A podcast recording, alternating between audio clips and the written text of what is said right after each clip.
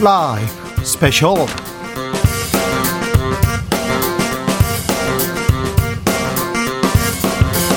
2021년 5월 8일 토요일입니다. 안녕하십니까. 주진우입니다. 토요일입니다. 토요일 이 시간은 일주일 동안 주진우 라이브에서 가장 중요하고 가장 재미있었던 부분만 모으고 모아서 다시 듣는 그런 시간입니다. 그리고 묻힌 뉴스도 마구 파헤쳐보는 그런 시간을 갖도록 하겠습니다. 토요일은 토요일의 남자 KBS 김기화 기자 어서 오세요. 안녕하십니까. 토요일입니다. 네. 오늘 어? 하루만 들어도 이 주진우 라이브 일주일 동안 다 들은 것만큼 네. 재밌고 알차게 중요한 뉴스만 뽑아왔습니다. 김기아 기자입니다. 안녕하세요. 네, 김기아 기자 잘 오셨습니다. 어버이날입니다. 그렇습니다. 어버이날 어떻게 보내십니까? 저 이제 이따가 네. 가서 어머니 부모님 식사 하기로 아, 그래요? 예, 예. 저는 뭐 별 탈 없이 감옥에 안 가고 정상적인 생활을 하는 게 부모님한테 효도라고 생각하는 사람. 효도의 그 기준치가 굉장히 낮으시네요. 아, 그러면 저희 부모님이 그렇게 저를 만드셔가지고. 그렇구나. 너는 어디 가서 말썽이나 피우지 말고. 예? 어렸을 때부터. 네, 사람 구실만 했으면 좋겠다. 이렇게 어렸을 때부터. 네, 준치를 사람... 되게 낮춰놓으셨구나. 그래가지고 뭐 저는 뭐 어버이날 떳떳하게 잘 지내고 있습니다. 그렇습니다. 자, 5월 8일, 8일 어버이날은 김기아 기자가 주진우 라이브 스페셜을 진행한 지 딱 1년이 되는 날이기도 합니다. 고생하셨습니다. 네, 고생하셨어요. 네. 오래 버텼죠? 아, 재밌었습니다. 아, 네. 아무튼. 좀 더 버텨보도록 하겠습니다. 또 1년 동안 얼마나 우리가 또 아름답고 네. 가치 있게 이 방송 어, 지키는지 지켜봐 주십시오. 주진우 라이브 스페셜은 김기화 기자하고 꿋꿋하게 열심히 잘 지켜보겠습니다. 자, 이 방송 영상으로도 만나보실 수 있습니다. 영상으로 보실 분도 많이 계십니다. 네. 이런 분들은 바로 지금 유튜브에서 주진우 라이브 검색을 하신 다음에 요 밑에 그 live now라고 떠요. 그게 지금 라이브로 나가고 있다는 뜻입니다. 그걸 누르시면 지금 영상으로도 지금 방송을 함께 하실 수가 있습니다. 김기화 기자는 그냥 오지 않아요. 그렇습니다. 제가 이 청취자분들 위한 선물을 준비했는데요. 이번 달이 또 가정의 달 아니겠습니까? 그렇죠. family month 아니겠습니까? 네. 그래서 5월 선물로 저희가 패밀리 사이즈 아이스크림을 준비했습니다. 어이구 준비했네요. 온 가족이 다 퍼먹어도 남습니다. 다 퍼먹어도 그렇습니다. 네. 그래서 원래는 이 후기를 보내주시는 분들, 이 청취 후기를 보내주신 분들께 세 분 추첨해서 저희가 드리지 않았습니까? 예. 이번에는 5월죠, 5월. 네. 다섯 분 빠밤 드리도록 하겠습니다. 후기 어디로 보내면 됩니까? 옛날 같으면 엽서에 썼겠지만 지금은 뭘로 보낸다? 그냥 카톡으로 보내시면 됩니다. 그래요? 카카오톡에 이 플러스 친구의 주진우 라이브를 검색하시면 이거 나오거든요. 네. 친구 추가하듯이 딱 친구 추가하셔가지고 지난주에 뭐 방송이 이런 이러니 저러니 이게 재밌었고 저게 별로였고 시시콜콜 청취후기를 보내주십시오. 그 중에서 다섯 분 패밀리 사이즈 아이스크림 모시겠습니다. 김기화 기자의 묻힌 뉴스 브리핑 시작해 볼까요? 네. 이 또 가정의 달이고 네. 외식도 많이 하고 요즘에 사람들이 요즘에 이제 횟집도 이제 가고 그러지 않습니까? 횟집 가죠. 그렇습니다. 근데 요즘에 또 걱정이 뭐냐면 요즘에 마음 편히 회를 먹을 수 없어요. 누구 때문에? 일본. 일본 때문에. 일본산 수산물이 들어오지 않을까 저는 걱정해요. 후쿠시마 앞바다에서 방사능 우럭, 네. 방사능 어, 또 물고기들이 많이 잡혔어. 그거 네. 뭐였죠? 그, 어, 그, 볼락. 네, 볼락. 그런데 후쿠시마 앞에서 헤엄치던 그 물고기 볼락, 도, 그 볼락이 도쿄 앞바다까지 갈 수 있잖아요. 그렇죠. 걔네가 무슨 뭐, 뭐 여권 있는 것도 아니고. 지느러미에다가 뭐 써놓고 다니는 어디 산다, 후쿠시마 출신이다 이런 거 없잖아요. 그렇죠. 그래서 일본산 수산물이 이제 들어올 수가 있는데 예? 적어도 우리가 알면 그러니까 소비자들이 이제 알면 원산지가 뭐 어딘지는 알아야죠. 걱정이 많이 되시는 분들은 또 안 드시면 되고 나는 방사능의 어떤 면역이다. 나는 자신 있다. 이런 분들은 또 그냥 드셔도 되는 거예요. 뭐 자신 있는 사람이 어디 있어요? 아, 뭐 있을 수 있지 않습니까? 아, 이명박 전 대통령. 아 정말요? 후쿠시마산 막 씹어 먹었어요. 아 그렇군요. 네. 저 같은 경우는 아닌데 네. 요즘에 그래서 수산물 시장에 가면요 상인분들한테 이제 장 보러 오신 분들이 이거 어디 산이에요? 원산지가 어디예요? 이렇게 물어보시는 경우가 많다고 해요. 표시하기로 돼 있잖아요. 그렇습니다. 원래 그러면 이게 이 원산지 표기를 당연히 해야 하면은 이게 문제가 없는 거지 않습니까? 그런데요. 그래서 KBS가 잘 하고 계신지 네. 물론 많은 대부분의 수산물 업자 분들께서 잘 하고 계시겠지만 혹시 있는지 해서 부산의 이 전통시장을 한번 싹 훑었어요. 가봤는데 이거 중요하다. 이거 잘했다. 그런데 근데요.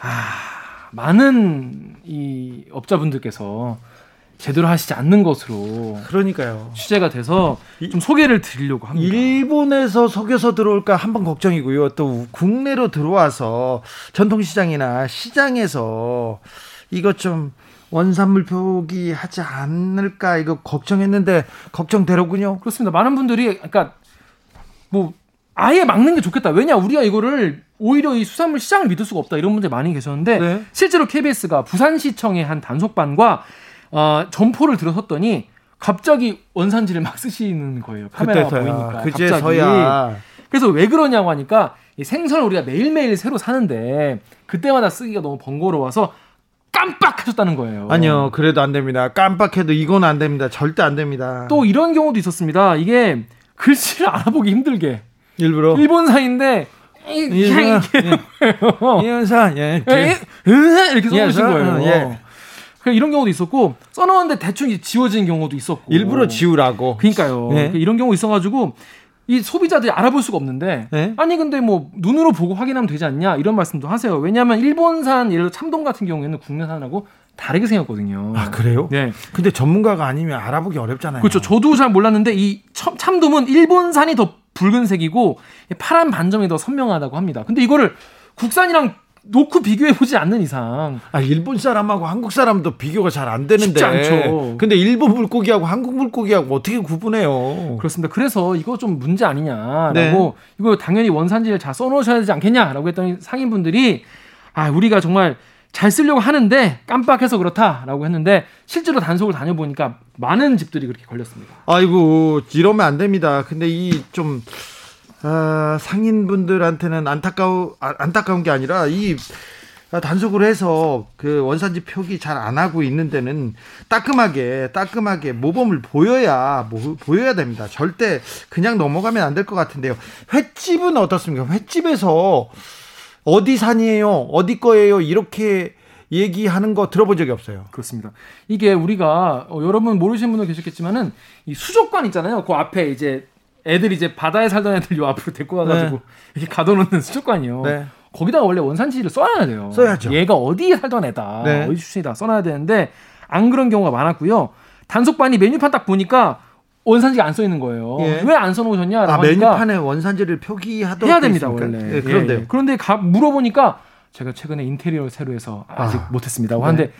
그거부터 하셔야 됩니다. 딴 거는 걸려도 막 혼나거나 그러지 않는데 예? 원산지 표기는 안 하시면은 벌금도 물고 처벌받거든요. 벌금 뭡니까? 법적 제재를 받습니까? 그렇습니다. 이게 농수산물의 원산지 표시에 관한 법률 이런 법률이 있어요. 네. 그래서 원산지를 거짓으로 표시, 표시하면 7년 이하의 징역, 예. 1억 원 이하의 벌금. 오, 굉장히 세죠. 예. 근데 원산지 표시를 하지 않으면 네. 그냥 안 쓰면 천만 원 이하의 과태료 처분입니다. 에헤이, 네. 그런 거 안 쓰죠. 그러니까 그냥 안 써버리시는 게. 에헤이, 이건 아니, 잘못됐잖아요. 안 걸리지 않겠냐 이렇게 생각하시는 것 같아요. 법에 근데, 구멍이 있네요. 네, 근데 더 문제는 뭐냐면 이게 확인을 해야 되어요 우리가 국내산이라고 썼는데 얘가 일본 출신인 거예요. 네. 그럴 수 있잖아요. 네. 그 이거를 막기 위해서 거래 명세서라는 게 있습니다. 예? 그러니까 이거를 법적으로 원산지가 어딘지 거래할 때 얘 어디 출신이에요라고 이쪽이랑 저쪽이랑 같이 명세서를 써야 되는 거예요. 그렇죠. 그렇죠. 근데 문제는 뭐냐면 단속반이랑 같이 다녀봤더니 이런 횟집 같은 데서 아홉 개 업소가 어, 이런 거래 명세서를 안 갖고 있어가지고 아, 가지고 있지 않으면 문제가 있는 거니까 바로 벌금을 때려야 되는 그렇습니다. 거 아닙니까? 그래서 벌금을 맞으셨어요. 과태료 부과 네? 그리고 현지 시정 조치가 이루어졌습니다. 그런데 상인분들께서 지금 코로나 19에다가 일본산 오염수 방류 때문에 장사도 안 되는데 네. 너무하는 거 아니냐 네. 이렇게 말씀하셨어요. 아니 이 말은 또 네, 가슴이 아프고 또 근데 일리가 있어요. 그렇지만 예 이게 길게 보시면 사실 상인분들 지금은 되게 힘드실 수 있지만 이게 소비자분들이 마음 놓고 좀 계속 오시게 하려면 그런 거를 좀 제대로 적으시는 게 맞아요. 장기적으로는 좀 도움이 되지 않을까 좀 조심스럽게 말씀을 드려봐요. 네, 그렇습니다. 맞습니다. 맞습니다. 지금 원산지를 정확하게 적고 있어야 신뢰가 생겨서 횟집 수산시장 갈 거 아닙니까? 네. 네. 참 알겠습니다. 용병이 문제였는데 용병 물고기, 용어, 아 일본산 물고기 이거 걱정이 됩니다.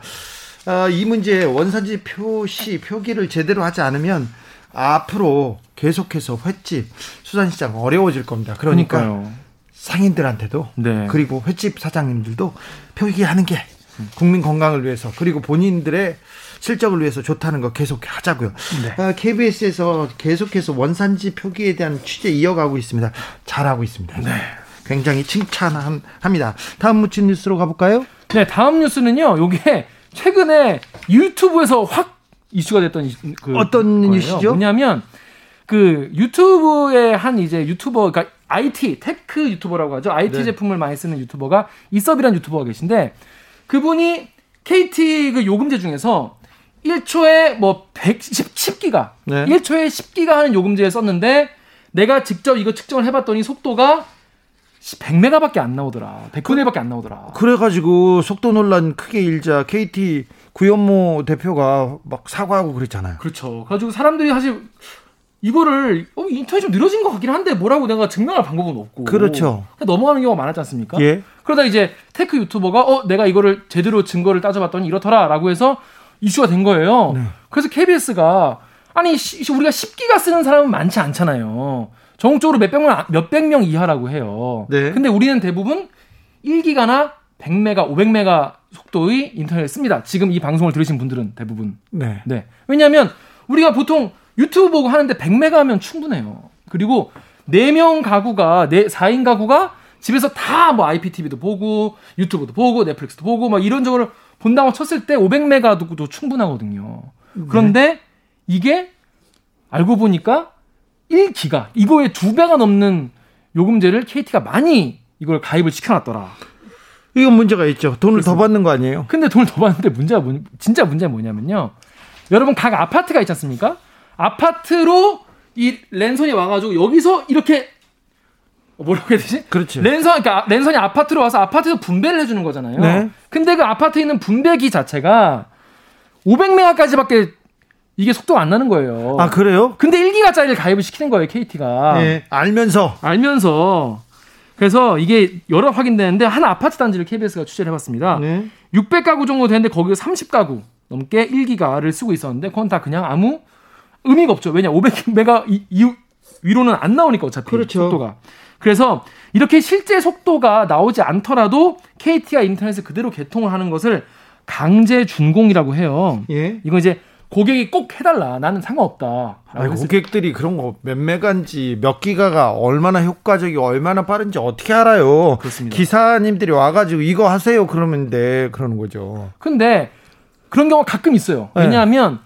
요즘에 KT가 1기가 이 랜선을 깔면 우리가 사은품을 주겠다. 그렇죠. 스마트 TV를 주겠다. 네. 이런 식으로 이제 호객 행위를 하는 경우가 있거든요. 네. 그런데 그걸 감안하더라도 너무 많은 분들이 지금 이거를 이용하고 있는 거예요. 그렇죠. 필요 없이. 네. 그래서 이게 왜 이렇게 어, 강제 준공이 많은지 네. 궁금해서 알아봤더니 어, KT의 판매 정책과 실적 압박 때문이었던 것으로 확인됐습니다. 그렇겠죠. 예. 상대로네요 이 보니까 KT가 요즘에 이 핸드폰 파는 거로는 이게 수치가 잘 안 맞는데요. 네. 그래서 결합 상품이라고 하잖아요. 네. 인터넷도 깔고 IPTV도 보고 핸드폰도 보, 쓰고 이런 한 집에 한 KT 선이 다 들어가는 거를 팔, 팔아야 되는데 이거를 유통점에 보낸 지원금 안내문을 보면요.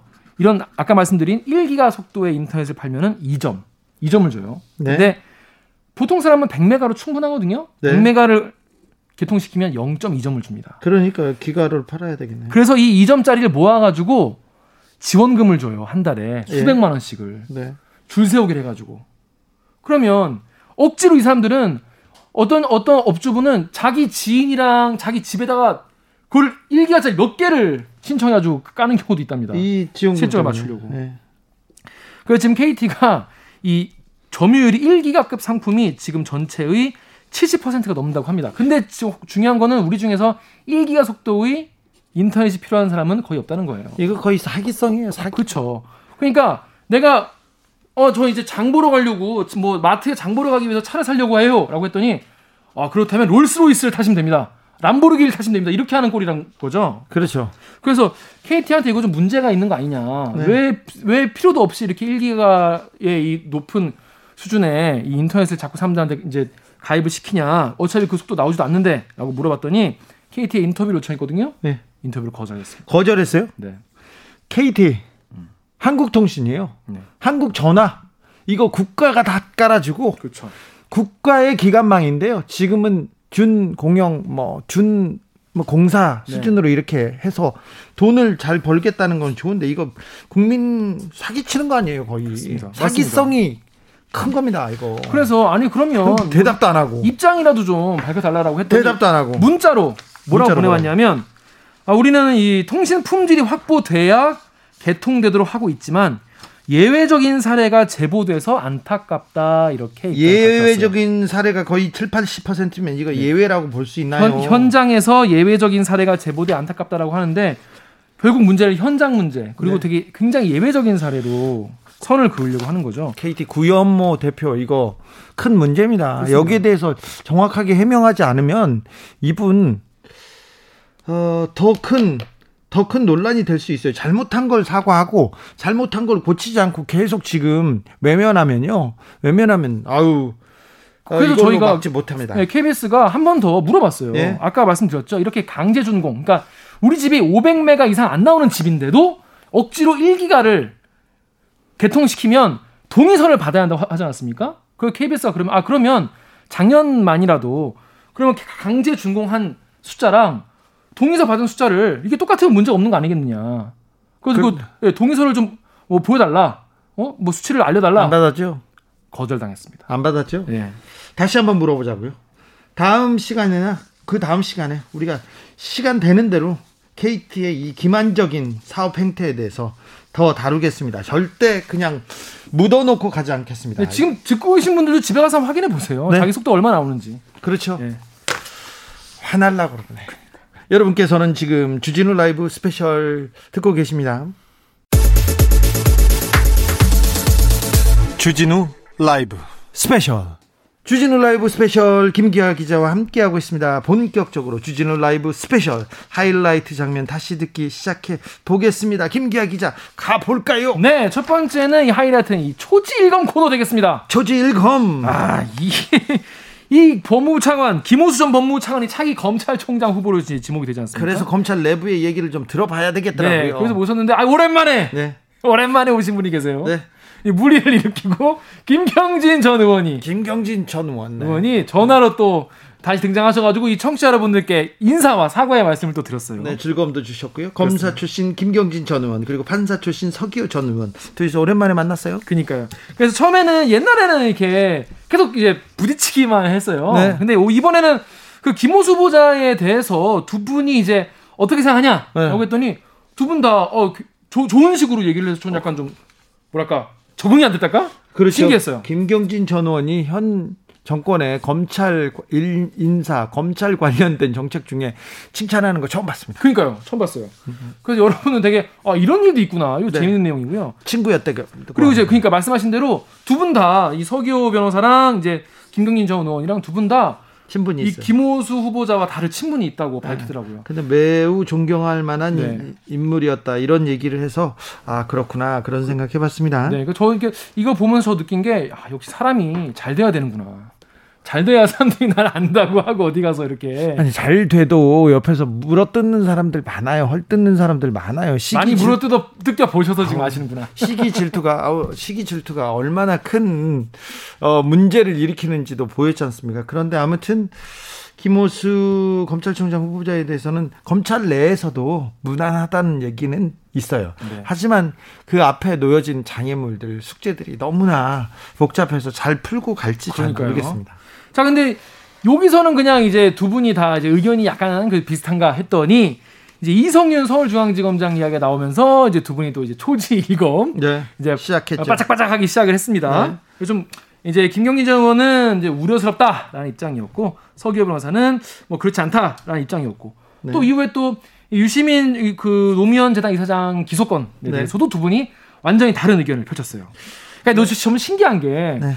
한쪽 얘기를 먼저 듣잖아요, 우리가. 전 들으면은, 어, 그래, 그렇군, 그렇군 싶은데. 완전히 다른 얘기를. 완전 다른 얘기 들으면, 어, 그렇군, 이런 생각이 들 때가 있어요. 입장이 정반대예요. 여기 생각할 거리를 많이 던져주는 주진우 라이브 되겠습니다. 네, 김호수 검찰총장 후보자와 서울중앙지검장 이성윤 지검장이 어, 문재인 정부의 방탄 검찰이 될 것이다. 이렇게 얘기 하는 언론이 많았는데 쏟아지자마자 검찰이 유시민 노무현 이사장 기소했고요. 최광욱 네. 의원 네. 어 맞아요. 어, 최광욱 최광욱 의원도 법정으로 의원직 네. 상실령을 구형하기도 했습니다. 그러니까 그 언론 보도대로 언론 보도대로 검찰이 이렇게 흘러가는 거 아닙니다. 그러니까 잘 보셔야 돼요. 우리나라 검찰 이야기, 검찰 기사는 잘 보셔야 돼요. 아까 김기화 기자 말했잖아요. 한 사람이 정반대 얘기를 그럴듯하게 얘기해요. 잘 보시려면 역시 주진우 라이브가 제일 낫다. 네. 이런 말씀 드리면서 더 자세한 이야기 궁금하신 분들을 위해서 저희가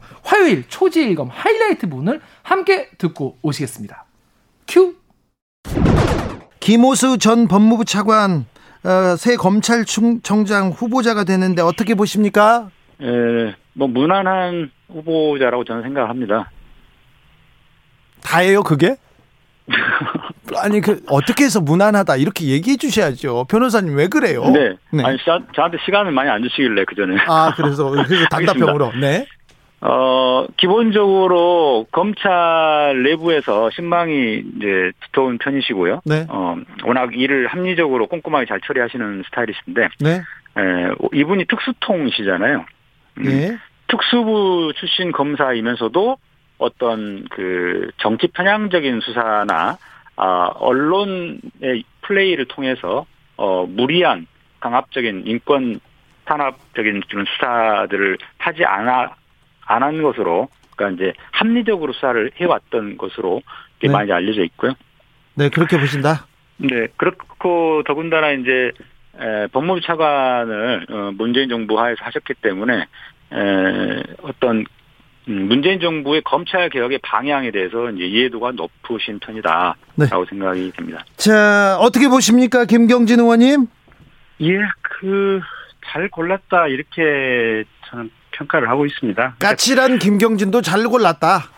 예, 사실은 그 저기 김호수 지금 총장 지명자도 그렇고 그다음에 네. 조남관 대검 차장도 그렇고 저 검찰에 있을 때 친구들로 같이 지냈던 사이들입니다. 네. 그러니까 제가 이제 고대 법대 83학번이고 그 조남관 차장이나 김호수 지명자 같은 경우는 서울대 법대 83학번들인데요. 아, 친구군요. 가지고 네. 네. 이제 기수는 뭐 20기, 21기, 24기 이랬는데 어쨌든 예. 친구처럼 이렇게 이렇게 편하게 지내오던 사이들인데 네. 어, 김호수 차관 같은 경우는 검사 시절에 옆에서 제가 보고 있을 때, 그러니까 어떻게 보면 또래가 또래한테 참 존경할 만하다, 이제 이런 생각을 가지기가 쉽지가 않은데, 예? 제가 평검사 할 때 옆에서 이 김호수 당시 검사에 대해서는 정말 존경할 만하다, 이제 이런 생각들을 좀 했었고요. 아, 그래요? 예, 위에서 뭐라고 얘기하든지 간에 본인 판단과 본인의 강단이 좀 분명하게 있었고, 예?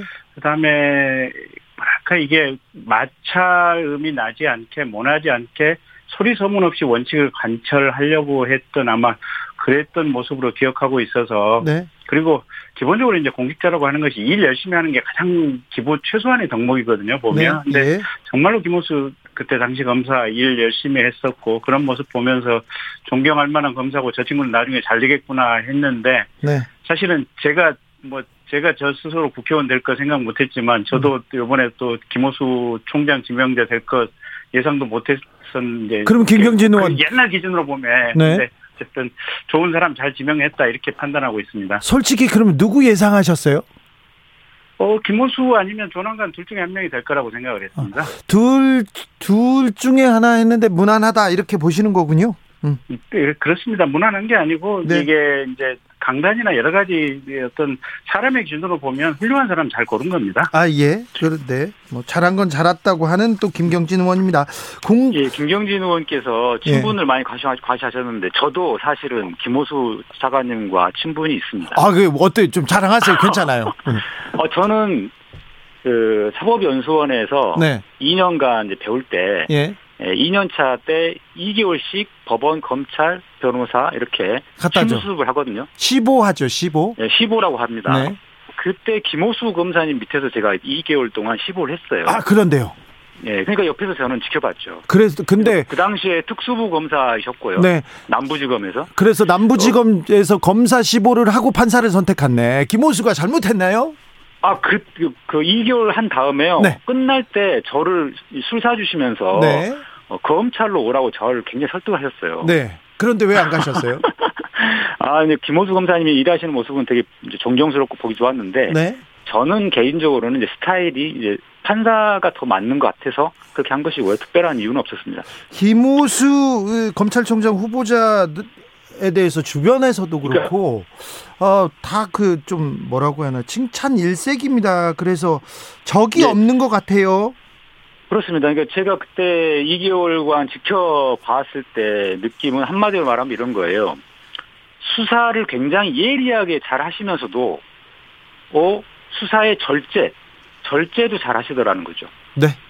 네. 그러니까 무슨 말이냐면 이 특수부가 이제 직접 수사를 많이 하지 않습니까? 네. 직접 수사를 많이 하는데 왜 검찰의 수사권, 기소권 분리해야 되느냐 이런 이야기 나오느냐 이 무리하게 수사를 해왔기 때문에 그런 거잖아요. 예. 직접 수사를 하다 보니까 네. 기소권, 수사권을 다 갖다 보니까 네. 그런데 김호수 검사님은 이제 특수부 수사 검사로서 직접 수사를 많이 하셨지만 굉장히 절제 있게 예, 그러면서도 아주 예리하게 수사를 하시는 편이었고 그래서 어 흔히 특수부 검사들이 그래서 이렇게 막 무리한 수사를 하다 보면은 이렇게 그 라인을 타고 막 많이 가잖아요. 무슨 음. 난 누구 라인 누구 라인 뭐 해가지고 출세지향적으로 많이 가는데 이분은 거꾸로 출세지향적이신 분이 아니었어요. 네, 알겠습니다. 그래서 주로 한직을 많이 돌아셨죠. 이성윤 서울지검장은 검찰총장 후보에 오르지 못했습니다. 앞으로 어떻게 될까요, 김경진 의원님? 사실 지금 이번 정부가 그러니까 이제 김호수 총장 후보자를 지명한 것은 그건 잘한 인사지만 자 시작합니다. 네. 네. 그렇게 얘기하실 필요는 없어요. 아니 아니 저 듣고 싶어서요. 네. 자 이제 네. 이제 검찰은 어떻게 해야 되나 이성윤은 어떻게 가야 되는지 그, 이 방향에 대해서 알려주십시오.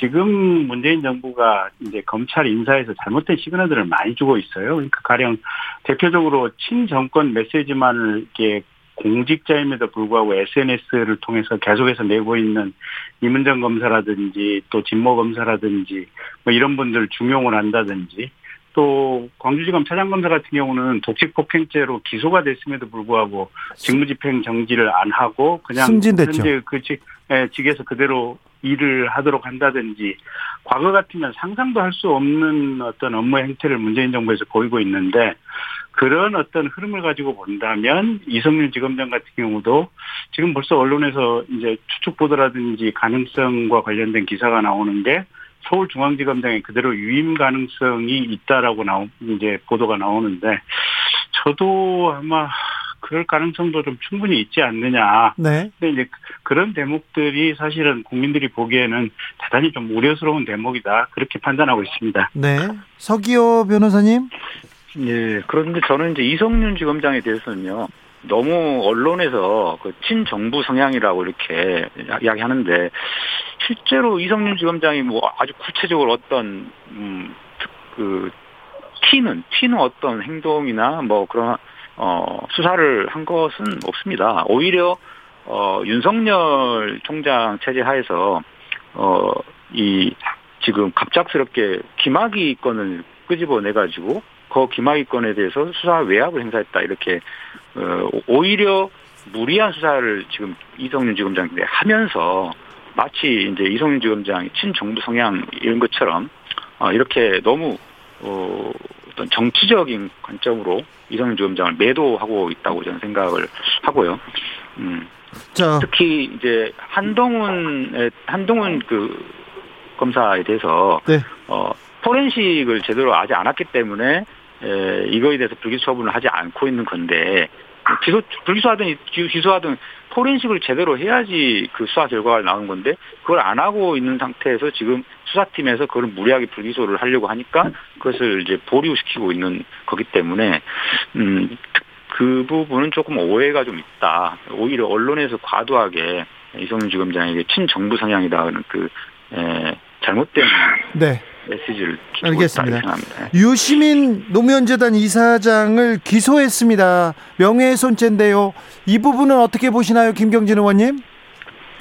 그럼 뭐 본인 스스로 인정을 이제 자백을 했죠 얼마 전에 그리고 이제 죄송하다라고 이제 말씀을 했고 사과를 했죠 자백. 네, 사과를 했고 근데 어쨌든 이게 반복적으로 본인 유튜브라든지 또 여러 언론에서 공개적으로 지금 한동훈 검사장이 이게 유심 저 노무현 재단 계좌를 본 것처럼 허위 사실을 유포했었던 거 아니겠습니까? 예. 그러니까 이제 사과를 했던 점은 어떻게 보면 양형의 정상 참작은 할 수는 있겠지만 범죄가 인정되는 이상 그건 뭐 당연히 기소할 수밖에 없는 거고 그건 뭐 당연한 검찰의 기소 처리다 저는 그렇게 보고 있습니다. 당연한 검찰의 기소였다 얘기합니다. 서기호 변호사님.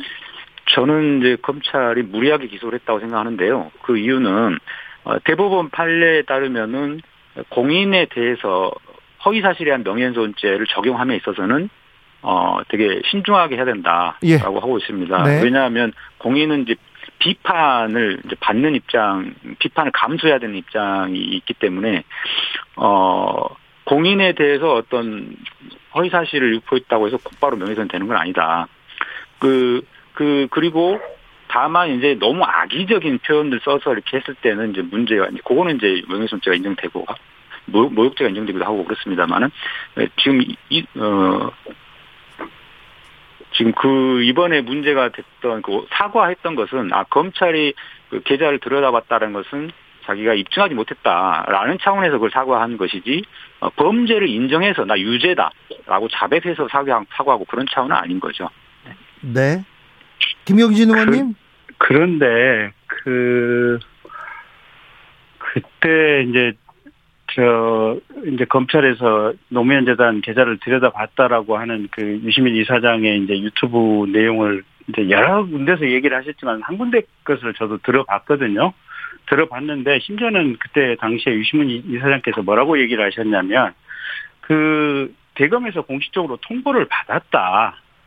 그래서 그런 사실이 없다라고 공식적으로 문건을 통지를 받았다고 하는 이런 얘기까지 하셔요. 그러니까 국가기관인 검찰에서 공식적인 문, 그 문서를 통해서 그런 사실이 없다고 얘기를 하는데도 계속해서 틀림없이 했다라고 이렇게 허위 사실, 허위 음모론을 얘기를 하셨다면 그 부분은 대단히 잘못된 것이 아닌가 싶고요.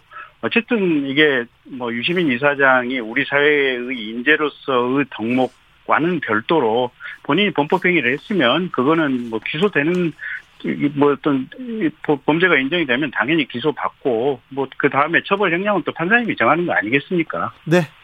자 다음 이슈로 넘어가 보겠습니다. 최강욱 어, 의원에 대해서 허위 사실 유포를 했다는 혐의인가요? 공직선거법 위반 혐의로 어, 검찰에서 당선 무효형인 벌금 300만 원 구형했습니다. 이거는 이 건은 어떻게 보시는지요? 김경진 의원님?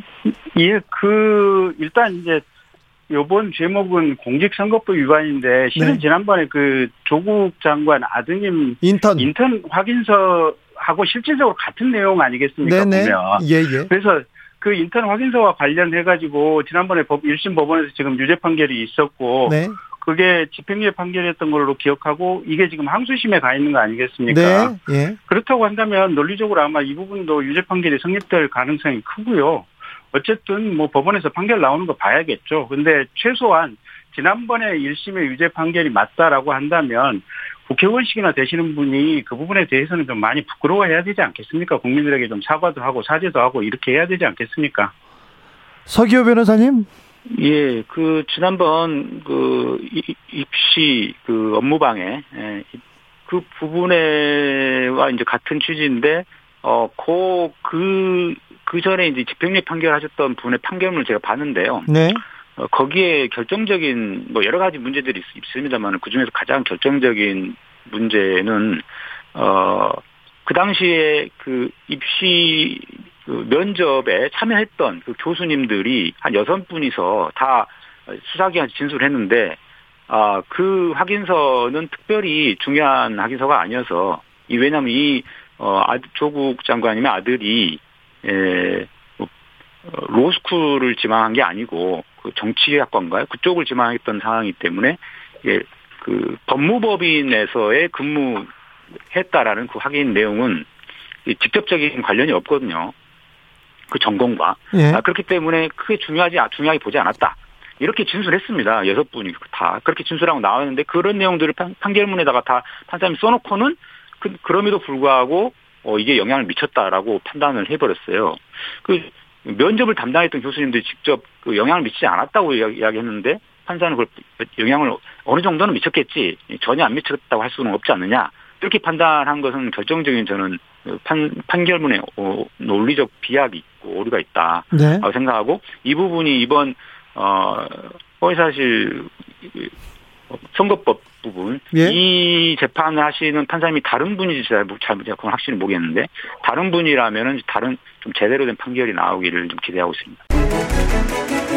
주진우 라이브 김경진 전 의원, 서기, 서기호 전 의원과 함께한 화요일 초지일검 하이라이트 부분 다시 듣고 오셨습니다. 김기화 기자. 네. 이 방송 풀버전으로 들으면 더 재미있습니다. 그렇습니다. 이 풀버전은 유튜브나 팟캐스트에서 주진우 라이브 검색을 하시고요. 5월 4일 화요일 일부를 들으시면 되는데 내가 정말 바쁘다 이러신 분들은 인터뷰 클립만 보셔도 되겠습니다. 어버이날입니다. 어버이날 주진우 라이브 스페셜 김기화 기자와 함께하고 있습니다. 어버이날 왜 김기화 기자하고 해야 되는지 모르겠습니다. 빨리 끝내고 이제 가시죠. 예. 좀 즐겁습니다. 영상으로도 만나보실 수 있습니다. 네. 지금 바로 유튜브에서 주진우 라이브 검색을 하시면 저희 둘이 이렇게 떠들고 있는 모습이 네. 밑에 라이브 나오라 뜹니다. 네. 이걸 누르시면 지금 영상으로도 함께 라이브 방송을 즐기실 수가 있습니다. 김기아 기자 다음 장면은요? 네. 다음 장면은 아 정말 슬픈 이야기지만 우리가 눈 똑바로 뜨고 봐야 되는 그런 사건입니다. 아동학대 사건. 네. 그 정인인 사건이라고 이름 붙여진 네. 아동학대 사건이 우리 사회에 정말 충격을 크게 줬지만요. 아동학대 뉴스 계속 나와요. 네. 너무 정말 하지만 어떨 때 막 외면하고 싶을 정도로 끔찍한 사건들이 저, 나와서 저는 사실 잘 못 읽어요. 저는 잘 못 읽어요. 주진우 라이브 진행하기 전까지는요. 아동학대 사건 그리고 뭐 자식이 실종됐다던가 그 사고를 당했다는 이런 뉴스는요 안 봤어요. 그렇습니다. 아예 안 읽었어요. 그런데 외면할 수 없을 만큼 우리 사회에 너무 많은 아동학대가 벌어지고 있고요. 훈육이란 이유로 너무나 많은 학대가 벌어지고 있어서 어, 눈 감고 귀를 가릴 수 없습니다. 그래서 직시해야 될 것 같습니다. 현실은. 네, 그래서 저희가 사실 어린이날 같은 경우에는 우리 어린이들이 정말 행복하고 밝게 뛰노는 날이기도 하지만 가장 우리 사회, 사회가 더 신경을 써야 하는 어린이들은 학대를 당하고 있는 어린이들이 아닐까 이런 생각이 들어서 네. 어, 정인이를 직접 치료하고 진료했던 남궁인 이대 목동병원 응급의학과 임상조 교수와 어, 관련 이야기를 나눠봤습니다. 정인이가 응급실에 왔을 때 사진을 찍어보자마자 이건 아동 학대라고 확신했다고 하더라고요. 네, 저는 그 얘기 듣고 아 자꾸 이제 상상을 하게 되니까 너무 끔찍했는데 네. 이 골절, 그러니까 뼈가 부러진 게 시차가 있었다는 거잖아요. 그러니까 몇 번에 걸쳐서 다시 아, 부러졌다는 거 아니에요? 그러니까 성인도 시차에 걸쳐서 뼈가 부러진다고 생각을 해보세요, 여러분. 뼈 부러지면 진짜 아프거든요. 금가도 아프고 나 이런 경험 많아. 아, 그런데 또 엄청 아픈데요. 음. 거기를 다시 음. 이렇게 압박을 가해서 다른 부분이 부러질 정도였으면 이거는 참을 수 없는 고통이죠. 그렇습니다. 근데 그걸 아이가 정말 누구에게 저항할 수도 없는 예. 약한 아이가 그렇게 당했다는 건데 정말 저는 사실 그 말이 좀 충격적이었어요. 이렇게 병원에 와서 우리가 발견이 되는 아동학대 정황이 병원에 와서 의심되고 발견되는 경우에는 대부분 사망하거나 사망하기 직전인 아이들이라는 거예요. 아주, 아주, 그래서 네. 우리 사회가 제도적으로 이런 아이들의 아동 학대, 폭력을 뭔가 감지해낼 수 있는 능력이 이거밖에 안 되나 이런 답답함도 좀 들었습니다. 음, 이웃에 주변에 혹시 아이들이 밥은 거르지 않는지 학대를 당하고 있진 않는지 좀 지켜봐야 됩니다.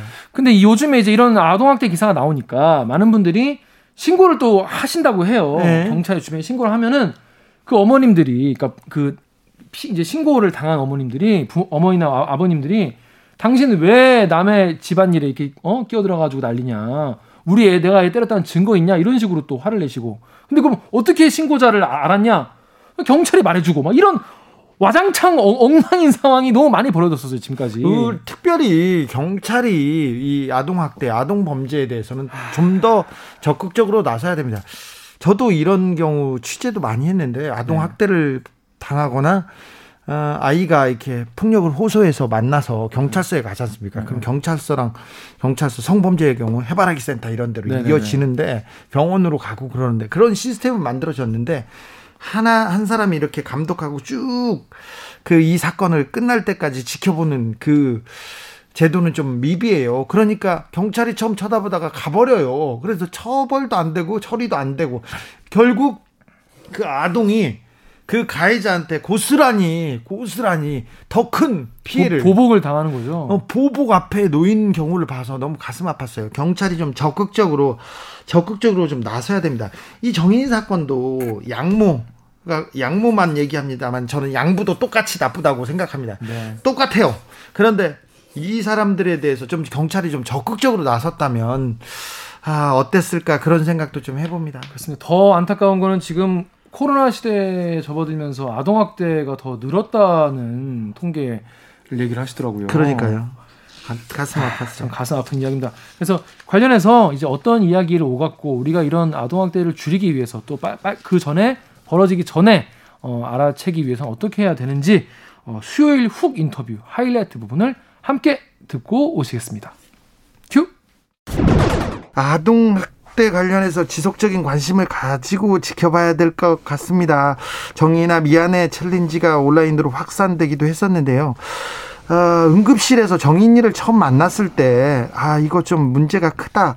이렇게 인식하게 된 뭐, 계기나, 어, 이상한 점이 있었습니까?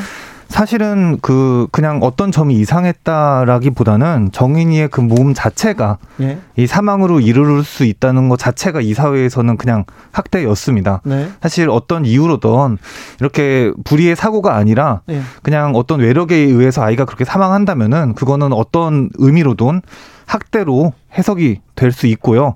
그리고 또 결정적으로 엑스레이를 찍었을 때이 네. 골절이 시기가 다른 골절들이 명백히 나왔습니다. 아, 골절이 한 부분이 아니라 여러 곳이 그것도 시기가 다른 게 보였어요? 네, 그게 전신에 그 시기가 다른 골절들이 차례로 찍혀 나왔는데 그 한 장만으로도 어쨌든 네. 무조건 교과서적인 아동 학대다라고 확신할 수 있었습니다. 처음에 보자마자요.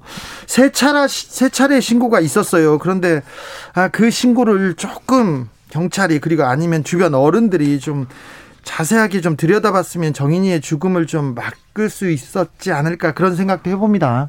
네, 이런 것들을 결국은 시스템의 문제를 이야기할 수밖에 없는데요. 네. 이게 경찰에 신고를 하면은 경찰과 공무원 조직이 오고 아동보호 전문 단체 아보전이 또 옵니다. 그래서 네. 조직이 일원화돼 있지 않고 뭔가 이렇게 책임이 분산된 구조라서 어, 어떻게 보면은 이 신고가 됐을 때 누구도 이거를 좀 인텐시브하게 책임지는 사람이 네, 책임지는 사람이 별로 없습니다. 이런 것들도 좀 문제라고 할 수 있겠고요. 네, 네, 이런 것들이 결국은 시스템의 문제로 정인이의 죽음을 막지 못한 것과 이어지지 않았나 생각합니다. 교수님 응급실에서 지금 근무하시죠? 네, 전 대학병원 응급실에 네. 있습니다. 아유 훌륭하신 일 합니다. 하시는데 저기 응급실에서 일하면서 아동 학대 사례 좀 어느 정도 접하세요? 사실은 흔히 보기는 좀 어렵습니다. 하지만 학대 아동이 응급실로 오는 경우는 대부분 죽거나 아. 죽기 직전 정도 돼야지 저희가 만나볼 수가 있습니다. 아, 교수님께서 혹시 응급실에서 그러면 이거 아동학대다 해서 의심하고 신고한 적도 있으세요? 어, 상당히 많고요. 그 중에 2018년. 많아요? 예, 네, 상당히 아동학대 신고는 많습니다. 의료인은 아동학대 신고가 의무고 의심이 될 경우에는 무조건 신고를 해야 되는 저희 의무가 있습니다. 예. 그래서 조금 뭔가 의심이 된다면 일단 수사기관에 그런 걸 위탁을 하기 위해서 신고를 한 편이고요. 예. 그 중에서 2018년에 어 조금 유명했던 괴물 위탁모 사건이 있었습니다. 네. 저희 병원 응급실에 어 사설 위탁모가 엄마라고 거짓말을 하고 그 아이 부상 입은 아이를 데려온 적이 있었는데요. 네. 결국은 엄마하고 생활고를 토로해서 엄마라고 얘기를 하고 그 아이를 어쨌든 다른 병원으로 보냈고 저희가 조금 아무래도 미심쩍고 아이가 어쨌든 이 정도까지 되면은 이거는 학대다라고 판단을 해서 제가 직접 전화기를 들어서 새벽에 신고를 했었는데요. 네. 나중에 위탁 모임이 밝혀졌고 심지어 그 위탁모가 아이를 집중적으로 뜨거운 물에 넣고 아이를 굶기고 경기한데도 방치해서 결국은 아이는 사망한 사건이고요. 아이고. 이게 징역 14년인가 네. 받았던 지금 복역 중인 괴물 위탁모 사건이었습니다. 네. 응급실에 그래서 선생님 교수님한테 가기 전에 어떻게 다른 어른들이 보고 아동학대 신고를 해야 되는데요. 교수님한테 간 거는 거의 좀 늦어서 굉장히 심각한 경우나 병원에 오는 거 아닙니까? 주변에서 아동학대 신고 매우 중요한데 어떻게 어떻게 어떤 점을 보면 아 신고를 해야 된다 이렇게 알려주십시오 조금. 네, 아동학대는 네 가지로 나누는데요. 신체 학대, 성학대, 그다음에 방임, 그다음 에 감정학대 등이 있습니다. 그래서 각각 카테고리 분류별로 나눠 보면 조금 개념이 이해가 편한데요. 네. 신체 학대는 그야말로 때리는 건데요. 아이가 어쨌든 일반적인 생활에서 생활에서 다칠 수 없는 어디 뭐 허벅지 안쪽이라든지 겨드랑이라든지 귀 뒤라든지 이런 것들이 학대할 때 주로 다치는 곳이거든요. 아 그래요? 네 이런 것들과 좀 시기가 다른 것 그리고 왜 다쳤는지 물어보면은 엄마의 그 설명과 혹은 양육자의 설명과 이 부상이 일치하지 않을 경우 네. 이렇게 신체 학대를 의심할 수가 있고요. 네. 그 외 방임은 뭔가 아이가 계절에 맞지 않는 옷을 입는다든지 아이가 냄새가 난다든지 아이가 굶어 보인다든지 아유. 체중이 덜 나간다든지 예. 정서학대 같은 경우는 아이가 정서가 불안하고 어머니를 뭐 양육자를 피한다든지 뭐 등등이 있겠습니다. 그래서 이런 것들 전부 아동학대로 의심하고 우리는 신고해 볼 수 있겠습니다.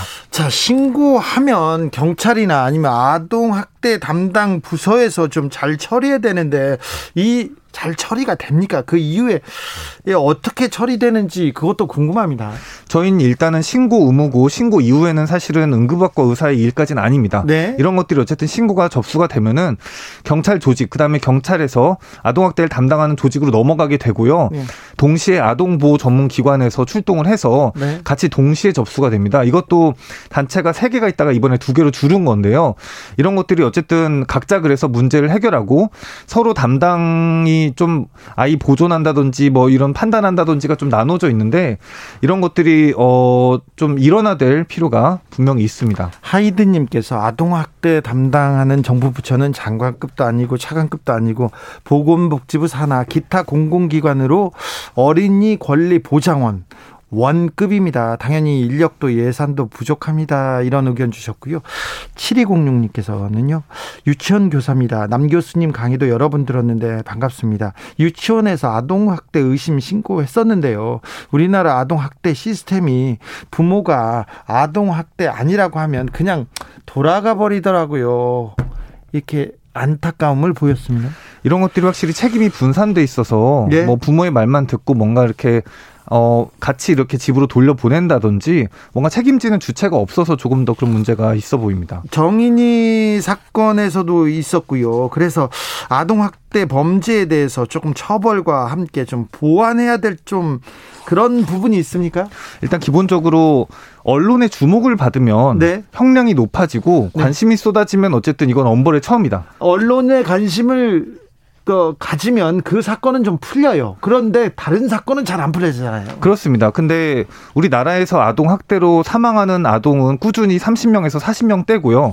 이것들이 100명대인데 밝혀지지 않고 있다라고 우리가 얘기를 하고 있거든요. 네. 근데 우리가 언론에서 접하는 사건은 그 외에 뭐 한 절반도 안 될 겁니다. 그래서 이 언론에 밝혀지지 않은 사건들은 정말 어떤 온종주의로 처벌이 되는데 이런 것들이 처벌이 좀 객관 일원화 되었으면 좋겠다.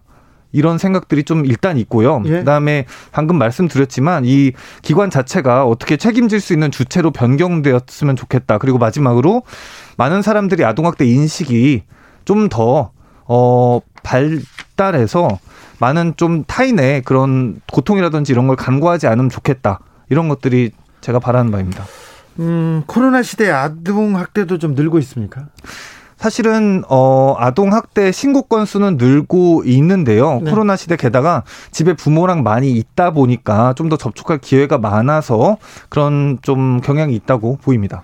어, 코로나 시대에 집에서 생활하는 시간이 늘면서 어린이 안전사고도 잇따르는데 어린이 안전사고는 좀 늘고 있습니까? 줄고 있습니까? 사실은 어린이 안전사고는 매년 줄어드는 것 같고 예. 코로나여서 더 줄어들지 않았나 생각을 합니다. 네. 아이들이 네. 바깥 활동을 안 하니까요. 아무래도 네. 조금 더 부모 곁에서 안전한 환경에 있다 보니까 안전사고는 좀 줄지 않았나 생각합니다. 네.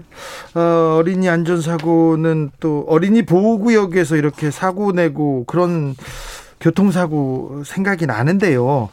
음, 사고 아동 사고 예방을 위해서 아 교수님 뭐라고 그 얘기해 주십니까? 어 일단은 그 어린이 교통 사고는 비약적으로 많이 줄었습니다. 그래서 네. 비극적인 사건들이 옛날에는 정말 많았거든요. 네. 그냥 후진하다가 봉고에 치인 아이라든지 네. 뭐 그냥 무난횡단하다가 치인 아이라든지 학교 앞에서도 사고 많았어요. 네 그런 것들 보면 정말 애간장이 끊어지는 네. 그런 느낌입니다. 사고로 정말 그야말로 잃은 거니까요. 네. 근데 뭐 코로나 때문에 좀 교통량이 줄고 그다음에 안전 의식이 올라서 확연히 최근에는 교통사고가 많이 줄었는데요. 그리고 민식이법도 어느 정도는 영향이 있었다고 봅니다. 다만 그 사고 자체가 상당히 비극적이기 때문에 그리고 우리는 사고를 줄이는 게 아니라 아동 관련된 사고는 아예 없애는 게 목표로 삼아야 예. 한다고 생각을 합니다. 네. 그래서 아이의 어쨌든 안전 여러분들 다 아실 겁니다. 뭐 꺼진 그런 것도 다시 보고 아이가 뭐 이렇게 혼자 이렇게 뜨거운 차 안에 들어있지 않았나 이런 것들도 확인해보고 그 다음에 네. 차 운전하시는 분들 그 규정 속도도 잘 지키고 아이가 확 건너지 않나 이런 것들 살펴보는 것들 모조리 다 중요하겠습니다. 아동 사고 예방을 위해서는 어떻게 해야 될까요? 저 초등학교 때는요, 어, 아동 사고, 어, 친구가 다치거나 뭐 사고가 나지 않습니까? 그럼 선생님이 불러서 때리셨어요. 조심하라고 했는데 조심 안 했다고. 이거는 좋은 방법은 아니죠. 오늘 일단 어린이날인데요. 네. 일단 아이가 사고가 났다고 애를 때리는 거는 네. 그냥 아동 학대입니다. 아, 그렇죠. 네, 학대고 네. 아이를 체벌로 그렇게 네. 사고 예방을 한다는 거는 지금 이 시대에서는 도저히 있어서는 안 되겠고요. 조심해라니까 그러면서 화내는 것도 그건 방법이 아니죠. 네. 결국 어른들이 이런 뭐 제도라든지 그다음에 어른들이 더 조심하고 어른들이 더 안전한 사회를 만들어 가는 수밖에 없습니다. 어떻게 의심해 보는 게 일단은 우선일 것 같아요. 네. 뭔가 신고를 하지 않으면 아이들은 그 가정 안에서만 자라기 때문에 네. 신고를 그 객관적 으로 어디 다른 사람들이 봐주지 않으면은 아이는 계속 학대 당하고 있을 수도 있거든요. 네. 그러니까 시민들의 자발적인 어쨌든 신고라든지 네. 참여가 중요할, 중요할 것 같고요. 또 아동이 그 귀한 아동이 우선인 그리고 모든 것을 아동 입장에서 생각하는 그런 사회를 뭐 만들었으면 어른들이 만들었으면 좋겠다는 생각입니다. 주진우 라이브 남궁인 이대 목동병원 응급 의학과 교수와 함께한 수요일 훅 인터뷰 하이라이트 부분 이어서 듣고 오셨습니다. 김기화 기자. 네. 방송 풀 버전은 어디서 들을 수 있나요? 네, 유튜브나 팟캐스트에서 어, 주진우 라이브 검색하신 다음에 어린이에 대한 내용이니까 5월 5일 어, 수요일 1부를 들으시면 되겠습니다. 이것도 인터뷰 클립이 따로 있습니다. 김기화 기자. 네. 얼른 마치시고 부모님과 행복한 저녁 식사 되시기 어, 빕니다. 네. 안부 좀 전해주세요. 네, 알겠습니다. 네. 선물은 주고 가세요. 그러니까요. 저희가 지금 청취자 여러분들 위해서 이 가정의 달을 맞아서 선물을 준비했습니다. 카카오톡 플러스 친구에서 주진우 라이브 검색을 하시면 요 나옵니다. 친구 추가 보이시죠? 친구 추가하셔가지고 지난주에 각 어, 주진우 라이브 어떤 내용이 재밌었다, 어떤 내용이 별로였다, 난 이런 의견이 있다 이런 청취 후기를 보내주시면 되겠습니다. 후기를 보내주시면요 5월 가정의 달이니까 다섯 분 모셔서 저희가 어, 패밀리 사이즈 아이스크림 가족이 다 먹어도 남는 아이스크림을 보내드리도록 하겠습니다. 김기화 기자 오늘도 수고 많으셨습니다. 고생하셨습니다. 주진우 라이브 스페셜 여기서 마치겠습니다. 저는 다음 주 월요일 오후 5시 5분에 돌아옵니다. 지금까지 주진우였습니다.